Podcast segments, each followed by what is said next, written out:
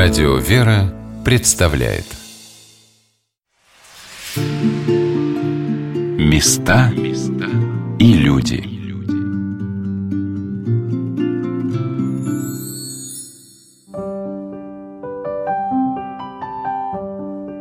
Сегодня на «Волнах Радио «Вера» мы рассказываем об Алексеевском женском монастыре в городе Угличе. Какой уточенной красотой и тихим светом наполнена эта обитель. Как пейзажи Левитана, она несравненно русская и разбиты на территории бывшего монастырского кладбища розарии с великолепными пионами и розами, элитными кустами сирени, только подчеркивает эту изысканность, соединяющую древнюю обитель со старинными дворянскими усадьбами. Под сводами древнего Алексеевского храма почивают наместник монастыря старец Мисаил и Фома Колычев, который был прославлен в лике благоверных князей – а под папертью храма усекновения главы пророка, предтечи крестителя Господня Иоанна был похоронен его строитель игумен Лаврентий.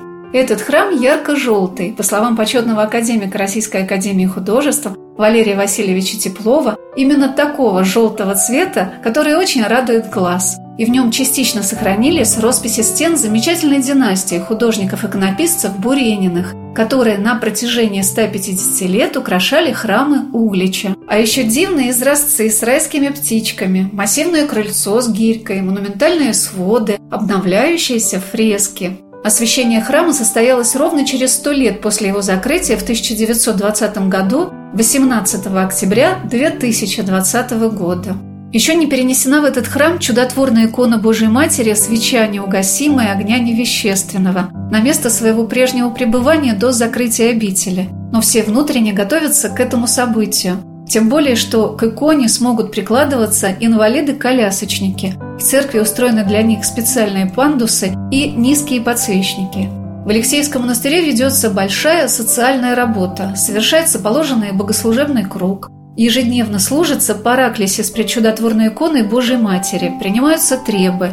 Но есть в этой обители и очень несвойственное монастырю явление – православный театр «Миряночка», которым главными артистками становятся девочки из детского приюта. И для них это большое увлечение, а для матушки Ольги – воспитательный момент. Потому что главным автором, своим драматургом этого театра стала сама матушка-настоятельница, монахиня Ольга Сельская – только словом воспитывать детей, только словом иногда бывает сложно, потому что я один раз делаю замечание, два, три, потом дети понимают, ну ничего страшного не произойдет, и они повторяют свои какие-то там неблаговидные поступки, это бывает. И так возникла идея такая, чтобы вот проигрывая кого-либо в спектакле, например, если девочка лгунья, то она будет играть лгунью и раз, и два, и три, и когда это происходит, действительно вот эти вот пороки уходят. Ну а когда посмотрела репертуар пьес, как-то вот нам так он был неудобен, и начала писать пьесы. И пьесы у нас такие, вот у нас, ну, наверное, теперь уже около, наверное, 30 пьес, я думаю, всего. И у нас в основном там только девочки. Один был такой спектакль «Лапка», девочка мальчика играла. А так даже имена я не меняю, практически они играют кто себя, кто кого-то другого, но темы разные. То есть, когда возникает вот ярко, вот видишь, то, что у нас в детском коллективе негативно, плохо. Когда это возникает, то вот на эту тему и пишешь. И в частности, вот эта пьеса, но когда мы начинали, вот первая у меня пьеса была «Святые пруды», она была связана с закрытием церквей. Хотелось показать, что вот как было плохо, что это происходило, чтобы это дети поняли на своем уровне. Это была первая пьеса такая. И вдруг вот я какой-то период поняла, что дети-то вырастают и стали тоже вот уже менять. То есть они актеры вырастают ставить. То есть детский театр – это не взрослый. И тот, кто вчера играл там малыша, то сегодня он уже играет взрослого. И вот эта пьеса «Фарисейка». Вы кто такие фарисеи, знаете, да? То есть это люди, которые как бы внешне они святы, а внутри они могут быть совершенно другими, да? Ну и вот такая пьеса «Фарисейка». И дети в нем тоже, ну, наверное, для себя из этой пьесы какие-то выводы сделали. А точнее, вера православная, она живая. Это не дважды два-четыре. Иногда мы можем как бы ради ближнего, как-то вот вы это все увидите в пьесе. Не то, чтобы пойти, веру мы никогда не должны предавать, да, и вот такие постулаты веры мы тоже всегда должны этого придерживаться. Но во главе всего это любовь, любовь Бог. И если мы не будем любить людей, то тогда вера наша мертва. Вот это о пьесах.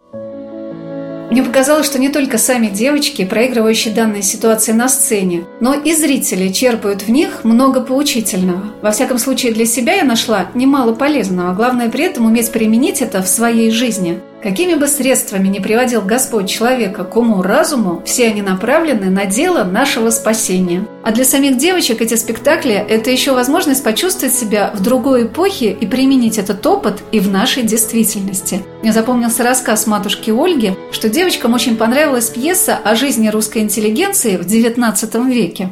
Девочка дала медальон женщине, которая ей помогла. Ну, как бы она оказала ей милость. Ну, и вот благодаря тому, что она ей помогла, потом эта девочка нашла свою родную мать, нашла свою семью. Ну, наверное, в доброте, как бы в милосердии. В этом главный смысл. А получается и в жизни это потом как-то применять, вот эти все такие большие, хорошие Ну, я качества, думаю, да. Как да? бы это, ну, поучительно очень, ну, такие истории. В жизни тоже бывает с таким сталкиваешься. Это важно, я думаю.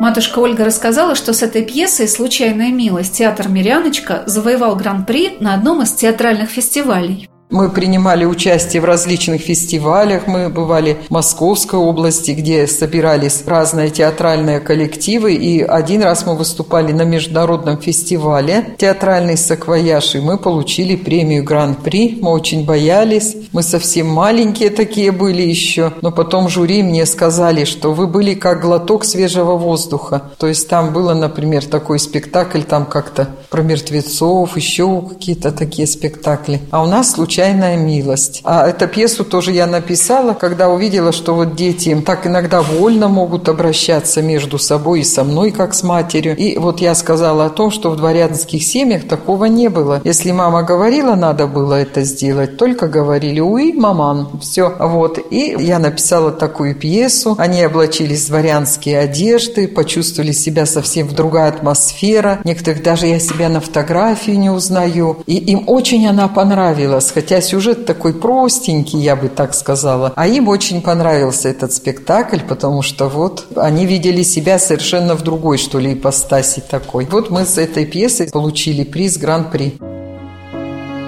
Ну, конечно, главными навыками, которыми наделяют, помогают овладеть детям в монастыре, является молитва, воспитание веры. Если первой можно учиться на опыте, вторая впитывается благодаря примеру, когда ты видишь верующего человека, по молитвам которого возрождаются храмы, преображаются души людские, восстает отечественная культура, воспитывается в достойных традициях новое поколение, такому человеку хочется подражать, потому что, по словам святой страстотерпицы, царицы Александры Федоровны, христианина отличает прежде всего действие. Мы должны что-то на этой земле успеть сделать.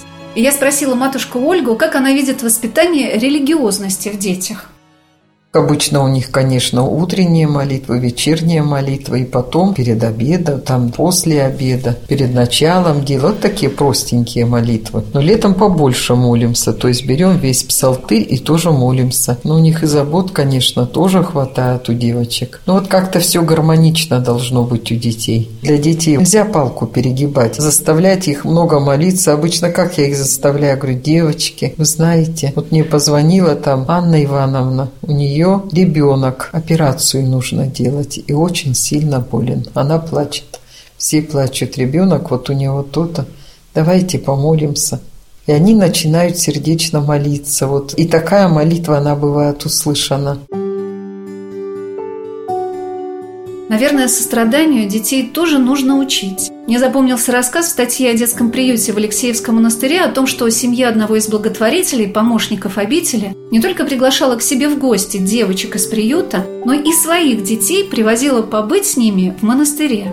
Если ребенок с детских лет будет видеть заботу о других людях, может быть, и сами родители почувствуют его внимание в нужное время и к себе. Но главное при этом, по словам матушки Ольги, воспитание детей невозможно без Бога опять же, оно как трудно. Вот если бы без Бога, да, вот наше человеческое естество, мы же слабые, начинаешь переживать, начинаешь страдать вроде бы, да, а потом вспоминаешь, что ты не один. И сразу приходит какое-то успокоение, и ты понимаешь, что вот без воли Бога ничего у нас нет, правда?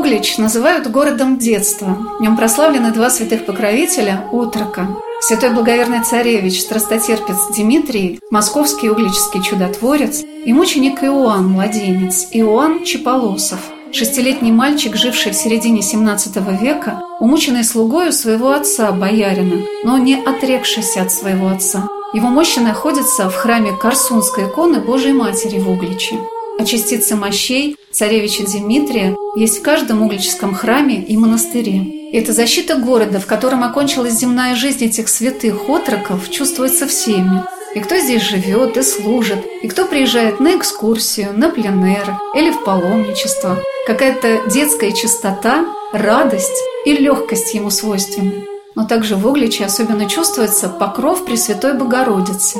Как будто там, где есть покровители дети, там обязательно будет присутствовать и око Божией Матери. И как бы ни сложился ваш маршрут в один из самых известных в своей истории русских городов, не сомневаюсь, вас приведет в него заботливая рука Царицы Небесной.